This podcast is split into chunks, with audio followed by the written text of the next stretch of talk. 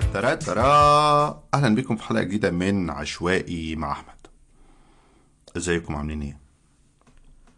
من يومين كده عدى قصادي فيلم التسجيلي الرائع والمهم لشادي عبد السلام اسمه جيوش الشمس لو حد شافه. أنا عندي شغف بشكل مكثف شخصي يعني بشغل شادي في مجال الأفلام التسجيلية. هو عمل ثلاث أفلام آه، تسجيلية مهمين شكاوى الفلاح الفصيح وأفاق وجيوش الشمس. وليه أنا مقال طويل يعني مش مقال ده, ده دراسة كده عن فيلم أفاق ده تحديدا وعن مركز الفيلم التجريبي اللي كان اتعمل في وزارة الثقافة هو كان ماسك رئيسه وبينتج أفلامه. بس ده موضوع تاني هيبقى شاير المقال على موقع باترون المهم فيلم جيوش الشمس بقى بشكل خاص آه، ده فيلم مميز جدا لأنه من أوائل الأفلام التسجيليه اللي عملها مخرجين مصريين عن حرب 73 يا دوب بعد بعد- شهور من آه، الضربة العسكرية الأولى في 6 أكتوبر.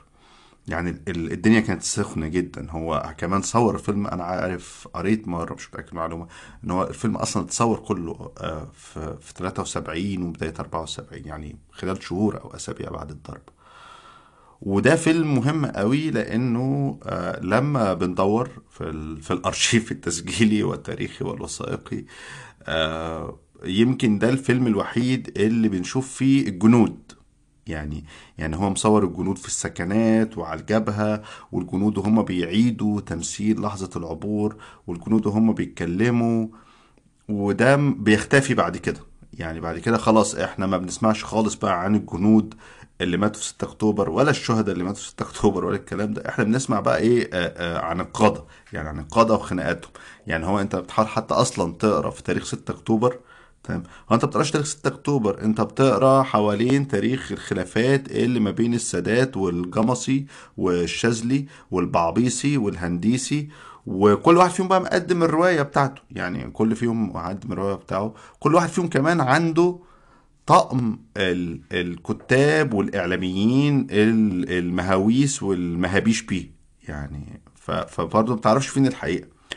كمان لأنه شهادات القادة دي هي التاريخ اللي عندنا عن 6 أكتوبر. يعني ما إحنا الجيش المصري العظيم بتاعنا ما لم يفصح حتى الآن عن ال- الوثائق أو الخطط الأصلية أو الحاجات أو أو الورق الأصلي اللي يخص 6 أكتوبر وخص الحرب.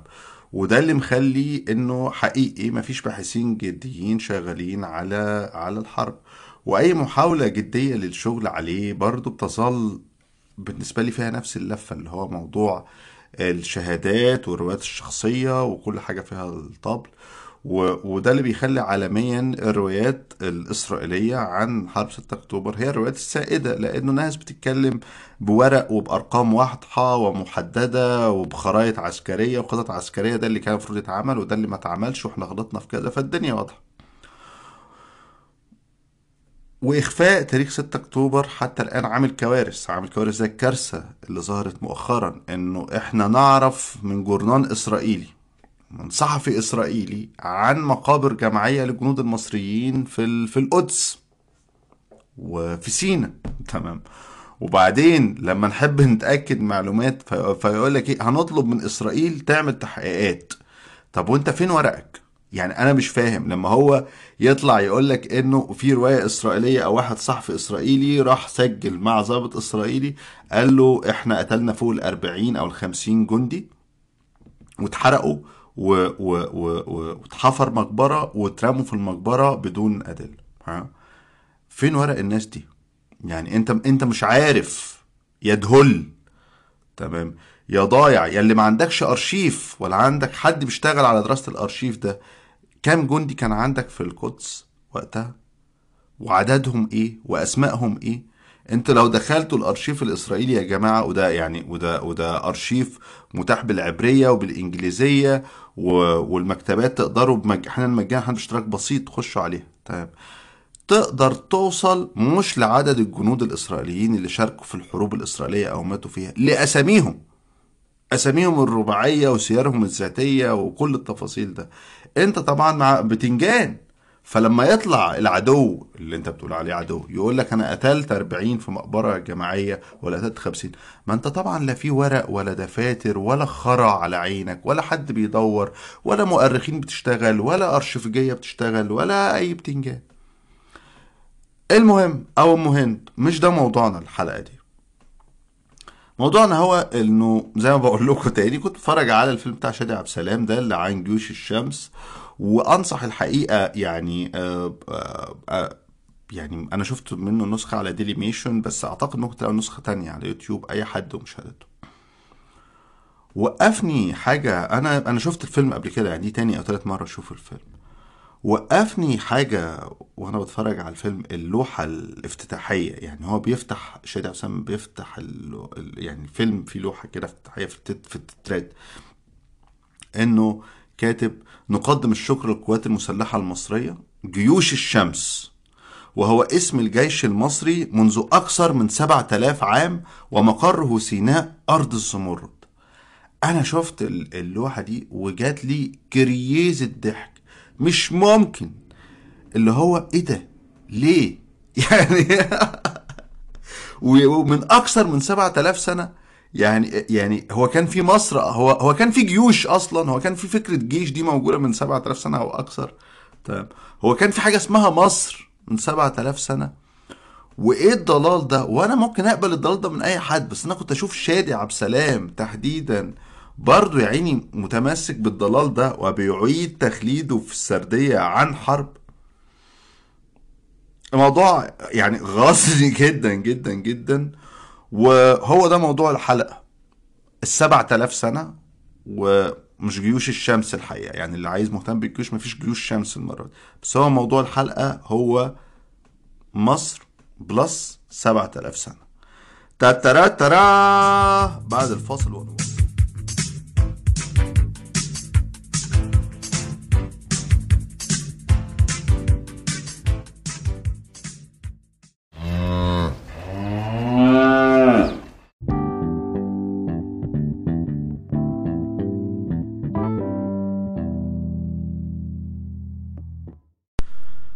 أول حاجة بالصلاة على النبي كده ما كانش في حاجة اسمها مصر من سبعة آلاف سنة.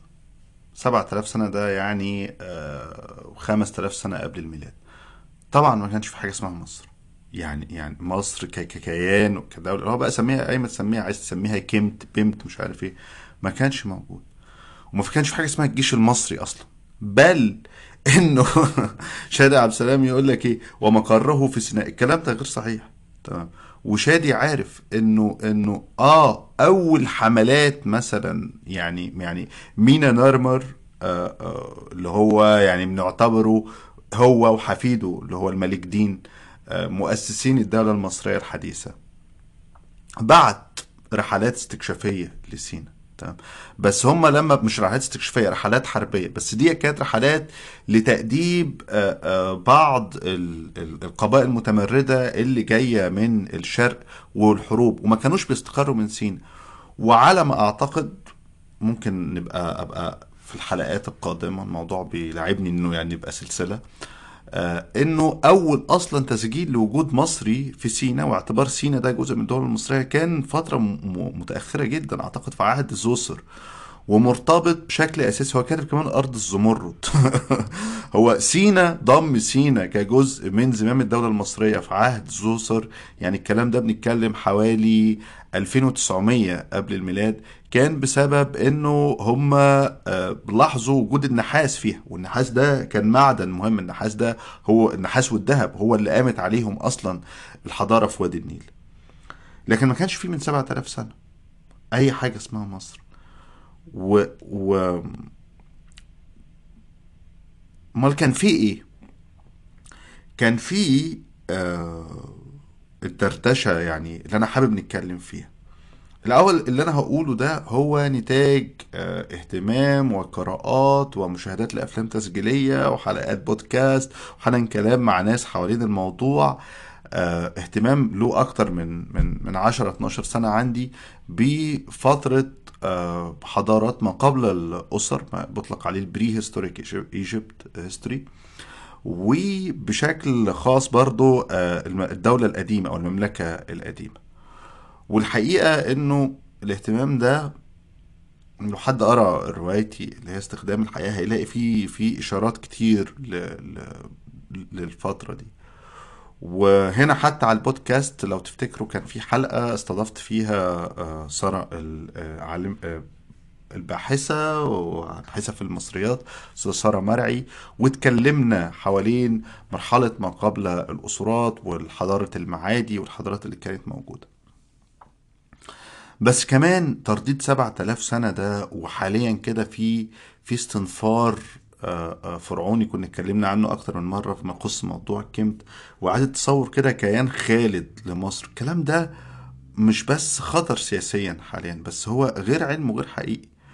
وعشان كده بقول لكم لوحة شادي عبد السلام دي خضتني قوي لأنه شادي ده مش بس مصمم ديكورات أو مخرج لا شادي يعني كمان باحث في. في الدقيق جدا في في, في التاريخ المصري القديم وفاهم وعارف إن كل كلمة لها اعتبار.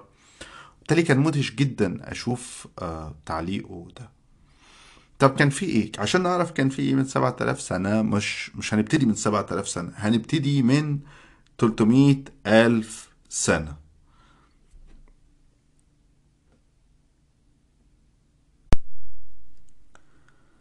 من 300 ألف سنة إحنا يعني لو نتخيل شكل أفريقيا كده مع بعض إحنا كان عندنا المنطقة اللي هي حاليا بيقال عليها الصحراء الكبرى اللي هي من من من حدود مصر الغربية لحد موريتانيا. دي ما كانتش كده طبعا دي كانت آه، حشائش آه، سافانا. تمام. وكان بيسكنها آه، الأجناس الأولى من الهومو سيبنس واللي هم اللي هم يعني فصائل أولى من البشريات. البشريات دي هي الفصيلة اللي كلنا بنعود ليها وكان في أجناس كتير من البشريات. والأجناس دي زي إنسان آه، النينا آه، نتدرال والهوموسبينس بفصائله المتعددة كانت بتعيش آه، في المن... على طول وعرض المنطقة ديت ووصلت في استكشافاتها لحد أفريقيا آه، وآسيا. طبعا كان في الفترة دي في تفسيرات كتير إحنا إزاي ظهرنا. لحد فترة قريبة جدا كان في تصور على نوع من الإبادة. أو الحرب بمنطق إنه يعني آه، البقاء آه، للأقوى. بل إنه كان في اعتقاد والاعتقاد ده ناشئ من إنه آه، إن يعني إحنا في فترة كده كان في جنسين. يعني كان في أكتر من جنس. كان في زي ما قلنا النياندرتال والهومو سيبيانس والبشر ال- المعاصرين اللي هو يعني إحنا بشكل ما. وكان في اعتقاد زي ما أقول لكم كده انه حصل اباده أو كده. لكن حاليا مثلا بقى في دراسات أكتر بتتكلم حوالين انه ما حصلش اباده انه حصل آه، تزاوج. وانه التزاوج ده مكن ال- ال- البشر المعاصرين ده إحنا من البقاء والاستمرارية ومن التانيين من الانقراض.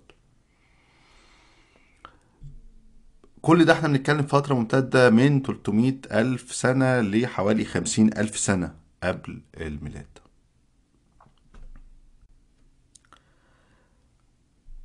ابتدت موجات ال- الجفاف تضرب ال- الصحراء الكبرى في أفريقيا من حوالي 50 أو 60 ألف سنة وبالتالي آه، مجموعات البشر اللي كانوا عايشين في المنطقة ديت واللي هم بشكل أساسي كانوا صيادين.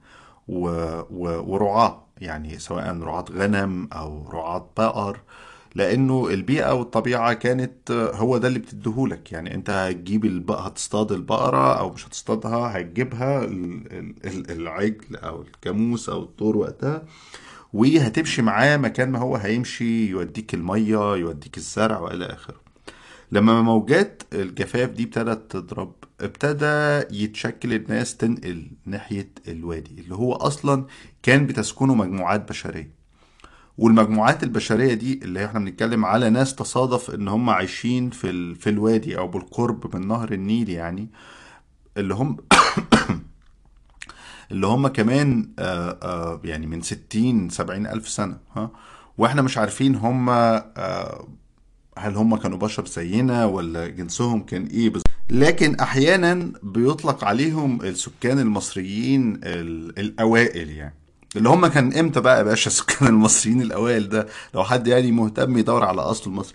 اللي هو أقدم أثر عندنا بيعود ل ألف سنة وما كانش في في, في مصر. يعني طبعا هو كل منطقة دي كان اسمها بنطلق عليها بلاد مصر لكن آه، طبقا للحدود السياسية حاليا ما كانش مصر. الحفرية الشهيرة هي اللي مجموعة الحفريات اللي اتوجدت في آه، منطقة آه، وادي حلفة واللي هي حاليا تبع السودان يعني. وفي المنطقة ديت لقينا أقدم مجموعة حفريات تشير إلى مجتمعات مجتمعات مركبة عاشت وبتعود لحوالي مئة ألف سنة. يعني بنلاقي من حوالي مئة ألف سنة آه، آثار لأدوات حجرية. أدوات حجرية كمان بتورينا آه، نوع من التطور التقني الكبير إنه بنشوف أدوات حجرية من رقائق. يعني في أنتوا عارفين طبعا في العصر الحجري القديم والوسيط ونهاية العصر الحجري. وكل ده مرحلة من دي مرتبطة بتطور استخدام الإنسان للحجر ونحته وخلق أدوات منه. آه، في وادي حلفة الموقع الأثري اللي هو اتلقى من مئة ألف سنة اللي هو يعتبر أبعد أثر يعني عندنا اتوجد مجموعة من إنه كان واضح إن هم بيستخدموا أه أدوات سكن مباني غريبة جدا. والمباني دي كمان كانت مصممة بحيث إن هي ينفع تبقى متنقلة يعني ينفعوا ينقلوها من مكان لمكان. وهي كانت عبارة عن أشكال من الحفر يعني بيتعمل حفرة كده بيضاوية مش عميقة قوي يعني بعمق مثلا 30 40 سنتي وبتسعى لمتر أو آآ آآ مترين. وبعدين بيتعمل فوقيها زي خيمة كده. يعني ممكن لو المهتم أي حد مهتم لو كتب بس وادي حلفة أو آثار وادي حلفة هيلاقي عشرات اللينكات وعشرات الصور. ودي كانت بتعمل خيمة ديت من البوص طبعا ما كانش فيه لسه صناعة القماش ما ظهرتش. بتعمل من البوص وبعدين بتتفك وتتشال. فهو واضح كمان إن ده مؤشر إن دي كمان ما كانتش مجتمعات مستقره تمام؟ دي كانت مجتمعات واضح إنه لسه برضو في مرحلة الصيد والرعي والالتقاط وإلى آخره. بالتالي كان بيعملوا ال... بيحفروا الحفرة دي ويحط الخيمة وينام فيها يقعد فترة وبعدين ينقلها لمكان تاني. ده من مئة ألف سنة. الدلائل بقى اللي إحنا بنلاقيها حوالين وجود آه، حياة بشرية على وادي النيل آدم أو دلائل بنلاقيها هي يعني مجموعة من الأدوات بتعود إلى أربعين ألف سنة قبل الميلاد. تمام؟ وهو يعني العصور الحجرية. والعصور الحجرية ديت بتبتدي من زي ما قلنا كده مثلا يعني من أربعين ألف قبل الميلاد بنلاقي أولا انتشار لاستخدام الأدوات الحجرية بنلاقي مساكن شبيهة للمساكن اللي لقيناها قبل كده من ستين ألف سنة من وادي حلفة بنلاقي كمان تطور في استخدام أدوات معمولة من عظام الحيوانات. يعني ابتدينا نشوف تشبيك بين الحيوانات والحجارة. مهم جدا مهم جدا عشان برضو دي هنرجع لها قدام إنه نفهم إنه ده ما كانش بيحصل في مصر قبل ما يحصل في بقية الكوكب. لا بالعكس كان في بشر في أوروبا وكان في بشر في الهند وكان في بشر في, في آسيا الوسطى وفي بلاد الرافدين وكانوا بيعملوا نفس الحاجات بل بعضهم وكان في في أثيوبيا بل بعضهم كمان كان متطور جدا. تمام. لأنه ظروف نشأة الحياة حوالين وادي النيل كانت صعبة ومعقدة جدا وهنعرف آه ليه ده قدام. بنبتدي نشوف بقى إيه هوب فترة يعني إحنا قدامنا العصر الحجري ده ال ال القديم اللي هو بيمتد من أربعين ألف لحد مثلا عشر تلاف أو حداشر ألف سنة قبل الميلاد. في الفترة دي بقى بنشوف تطور كبير جدا. يعني اولا بنشوف ظهور آه، آه، أدوات زراعية. تمام؟ وبنشوف أدوات زراعية معمولة من مزيج بين الحجارة والعظام والخشب ومواد وماتيريالز تانية.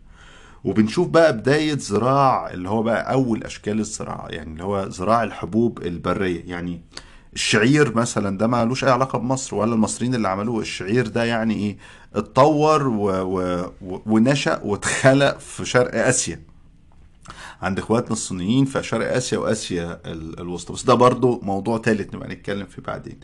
لكن ابتدت أشكال من زراعه الحبوب البرية. يعني هو الإنسان ابتدى يفهم ويشوف العلاقة بين الثمرة اللي بياكلها بعد ما ياكلها بيرميها في الأرض وبعدين يبص لاقيها طلعت شجرة. فابتدى ينشأ نوع من زراعة الحبوب البرية. إن هو بيلم وهو في مرحلة الجامعة بيلم الثمار دي وبيجمعها ويبتدي يزرعها على ضفاف النيل. ويبتدي يطلع هنا أول مرة علاقة بينه وبين النيل. يبتدي يشوف إن هو بيرمي الثمار البرية دي البذور البرية عفوا. والنيل بيجي بالفيضان فبيروي الأرض وبعدين النيل بيتحصر وبعدين الدنيا بتثمر. تمام؟ ده لا ما حصلش. لأنه لما بنقارنه بالعمليات الزراعية في بلاد الرافدين مثلا اللي هي أكثر تقدما واللي هم أصل الحضارة. يعني أي حد بقى يقول لك كلام ومصر مصر ومصريين لا ال ال نشأة الكتابة في بلاد الرافدين في العراق. نشأة الزراعة الحديثة بمعنى بمعنى الزراعة الحديثة بمعنى إيه؟ أنظمة وشبكات الري وإلى آخره كلها من بلاد الرافدين. تمام؟ وهنتكلم عن ده أكتر بالتفصيل وإحنا ماشيين يعني. المهم إحنا لسه في العصر الحجري الحديث اللي هو من 10 11 آه، آه، ألف سنة. ابتدى كمان نشوف دلائل على إنه ابتدى استخدام الحيوانات مش بس ك ك ك كرعوية كحاجات رعوية لكن كمان باستخدام الحيوانات في الزراعة وفي تقنيات زراعة. وابتدينا نشوف دلائل على آه، حركات آه، آه، تجارة. تمام؟ يعني بمعنى إنه بنشوف حيوانات مش مفروض تبقى موجودة في مصر في الفترة دي لكن واضح إنه تم استيرادها من آسيا. بنشوف أشكال من الحبوب والبذور برضو نفس الحدوتة. تم استيرادها من من آسيا. وده يقول لنا إنه كان في حركة تجارة وتواصل إنساني من فترة مبكرة جدا. يعني إحنا بنتكلم على 10000 قبل الميلاد. تمام. لما بنتقدم شوية ال- ال- الحالة دي بقى إيه؟ إن أنت فجأة بتزرع بذور برية وعندك حيوانات بترعى وعايش جنب نهر النيل. وبعدين ابتديت مثلا على 8000 قبل الميلاد أو 7000 قبل الميلاد ابتديت تعمل أشكال بدائية من المراكب تمام؟ فأنت بتفهم قوانين التفو وبتستخدم المراكب دي في الإبحار في النيل فبتتنقل من مكان لل... للتاني تمام؟ فابتدى على طول الوادي وعلى طول طهر النيل تظهر آه، مستعمرات وأشكال آه، آه، حضارية وممالك مختلفة جدا وزاد تاريخ ثري تمام. فيبتدي يحصل استقرار. ومع الاستقرار ده يبتدي يحصل نوع من التراكم المعرفي. مش بس التراكم المعرفي بيحصل حاجة تانية مهمة قوي مع الاستقرار. إنه بتدفن الأموات. يعني إحنا واحدة من الحاجات المبكرة جدا اللي بنلاقيها في الفترة دي اللي هو العصر الحجري الحديث آه، يعني من 8000 ل 10000 قبل الميلاد. إنه بنبتدي نشوف آه، دفن للأموات في جوه المستعمرة. يعني إحنا بنلاقي آثار مستعمرة قديمة أو مكان سكن قديم وبنلاقي في مقابر محطوطة جواها أو على مقربة منها. وده يقول لنا وهنا برضو يعني أحب أشير للحلقة اللي أنا سجلتها قبل كده مع ساره مرعي للمهتمين ممكن يرجعوا ليها اتكلمنا باستفاضة عن النقطة دي.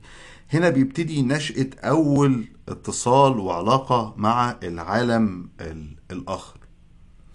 كان في اعتقاد لحد فترة قريبة إنه آه، يعني الناس اللي كانوا في الصعيد مصر أو في جنوب مصر مختلفين عن ال- اللي كانوا في في الدلتا. وكان منبع الاعتقاد ده زي ما بقول لكم إنه يعني في آثار كتير بنلاقيها في جنوب مصر وإنه البدايات الأولى للقبور لل- لل- للمقابر والغرف في القبر وإنهم بيدفنوا الناس يعني بيدفنوا أحبابهم جنبهم كانت في الجنوب. لكن مؤخرا بنكتشف إنه لا الفروق ما كانتش كبيرة قوي كده. لكن اللي حصل إنه الدلتا عشان كانت دايما معرضة لمخاطر الفيضان والطمي والمناخ والأرض كمان مختلفة يعني. فلم يتم وكمان كانت الدلتا مسكونة. الدلتا طول الوقت طول التاريخ مسكونة يعني. فما كانش في آه، ف- ف- ف- فالطبيعة كانت بتزيل وبتزيح أي آثار بعكس طبعا في الجنوب آه، طبيعة جبلية أو صحراوية أكتر المناخ رطب وجاف فبالتالي عوامل الحفظ الطبيعي خلت في آه، آه، تواجد أكتر للآثار خصوصا اللي من حضارة نقادة. أنا عايز أأكد بس على حاجتين قبل ما أختم الحلقة وهنكمل بعد كده قدام.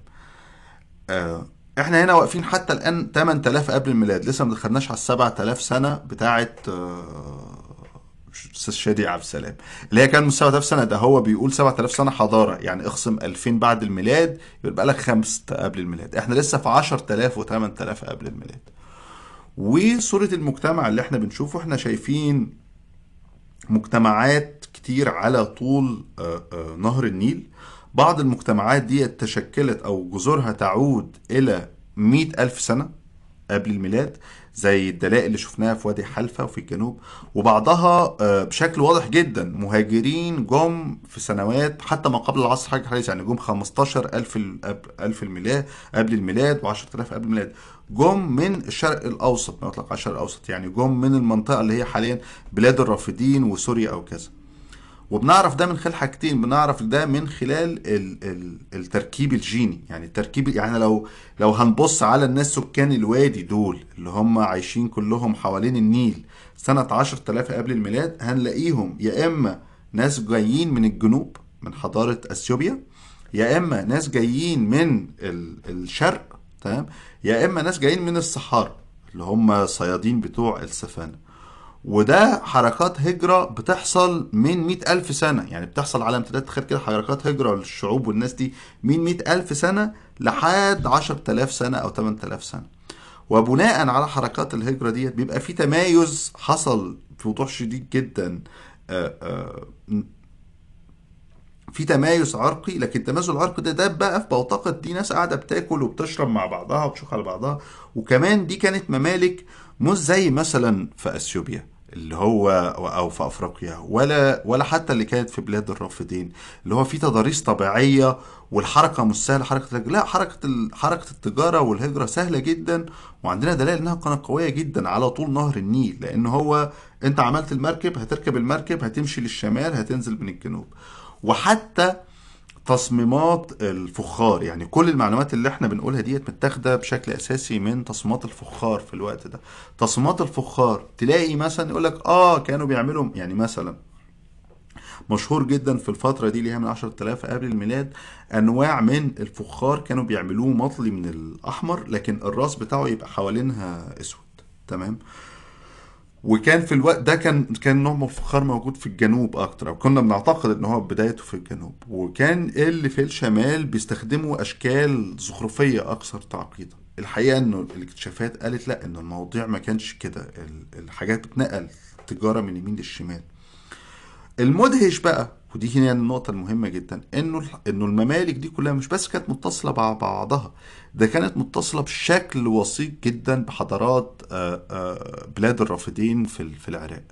واللي هي كانت أعلى بكتير قوي الناس دي بقى وقتها كانوا يعني بيشتغلوا فلك وعندهم زراعة وعاملين أنظمة ري وعم وصلوا إن هم عملوا أدوات للري ورفع المية وحاجة يعني فوق جدا. وكان لكن كان في حركة تجارة واضحة بينهم وبين مصر وبنلاقي ده لدرجة إنه بنلاقي يعني يعني في قطعة يعني في قطعة آه، أثرية مهمة جدا آه، هي مش مش بالفترة دي من 8000 هي بعديها بشوية يعني حوالي 3500 أو 4000 وهي عبارة عن خنجر خنجر سكينة يعني معمولة من الحجر لقوها في أبيدوس في جبل العرق في مصر.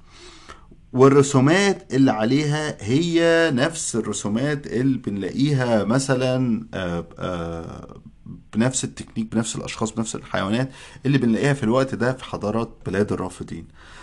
التواصل ده مهم جدا لأنه في رأيي الخاص يعني هو اللي بيشكل هو اللي بعد كده اللي هيشكل أفكار وطموح زوجة مينا نارمر مش مينا نارمر يعني ودي دي اعتبروها هبدة من عندي يعني بس أنا معت... شايف ابتديت أحس كده بوضوح مؤخرا وأنا بقرا وبسمع كتير قوي عن الست دي زوجة مينا نارمر إنه هي دي الست دي هي اللي بنت الدولة المصرية الحديثة مش مينا نارمر ده. اللي هو يعني الحقيقة لما ندقق في التفاصيل يبدو كراجل تافه جدا. لكن الست دي هي اللي كان عندها وعي هي كانت من الشمال مش من الجنوب زيه عندها تواصل مع الحضارات اللي كانت في البحر الأبيض المتوسط وعندها وعي بتكنيكات السلطة والحكم وإزاي صياغة سلطة الملك وشرعيته. بس ده طبعا لسه هنيجي له قدام تماما.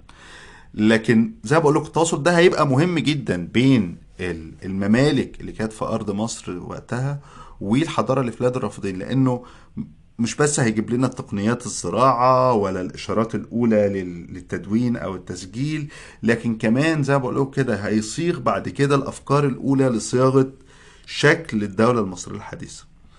أنا هكتفي بكده بس احتمال نعود لهذا الأمر. عايز أنوه برضو الحاجة إنه أنا مش مش مش باحث آه، تاريخي ولا انثروبيولوجي ولا في الآثار. أنا مجرد واحد مهتم بالموضوع وبقرأ عنه.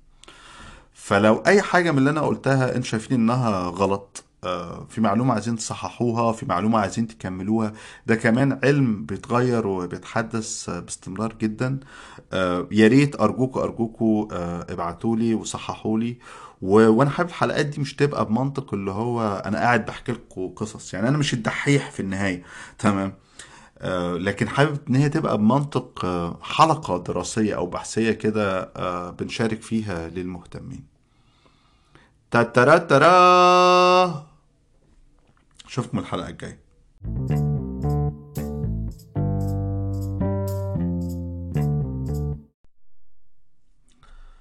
قبل ما نختم الحلقة آه، حابب أنوه برضو تاني إنه آه، معرفش الموضوع آه، بي- بي- بيزغزغني كده بيلعبني. بفكر نكمل السلسلة اللي عملناها النهاردة. آه، في تاريخ ما قبل الأسرات والأسرات بس هنشوف يعني أنتوا عارفين البودكاست آه، عشوائي. آه، عايز مرة تانية وتالتة ورابعة وعشرين أشكر كل الناس اللي بتسمع وبتتابع آه، وبتبعت لي ملاحظاتها أو تصحيحاتها عايز أذكر أشكر بشكل خاص الداعمين على موقع أنك وكمان بشكل خاص جدا الداعمين على موقع باترون بالأسماء كريستوفر ستون ماريكا من أرابلت آه، آه، عمر برادا آه، علي بن كروبر باللهجة التونسية آه، ميري فؤاد آه، علي اتنين آه، وشريف منصور. انت كمان لو حابك لو حابب المحتوى اللي بنقدمه هنا في البودكاست أو في بقية المنشورات تقدر تنضم لهم وتدعم البودكاست من على موقع باترون.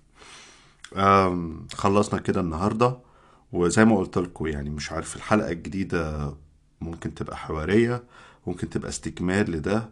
أعتقد إنه آه، ممكن أكمل مش عارف يعني ابعتوا لي آه، آه، رأيكم إيه هل مهتمين بإنه زي ما أنا قلت كده نعمل حلقة بحثية في موضوع التاريخ المصري القديم ده ولا لأ؟ طبعا التواصل معايا ممكن الإيميل في الموقع الشخصي بتاعي أحمد ناجي dot net آه عليه الإيميل عليه طريقة التواصل. أنا موجود على تويتر موجود على فيسبوك وكمان آم، اللي بيسمعوني آه، من على Spotify أو Apple Podcast أو Google Podcast. البودكاست كمان أنا بسجل وموجود على موقع Anchor. تقدر من خلال موقع أنكور تبعتولي رسالة صوتية بتعليقاتكم أو ملاحظاتكم وندمجها آه، في الحلقات. شكرا ليكم ودخلي يا ابني يلا البقر.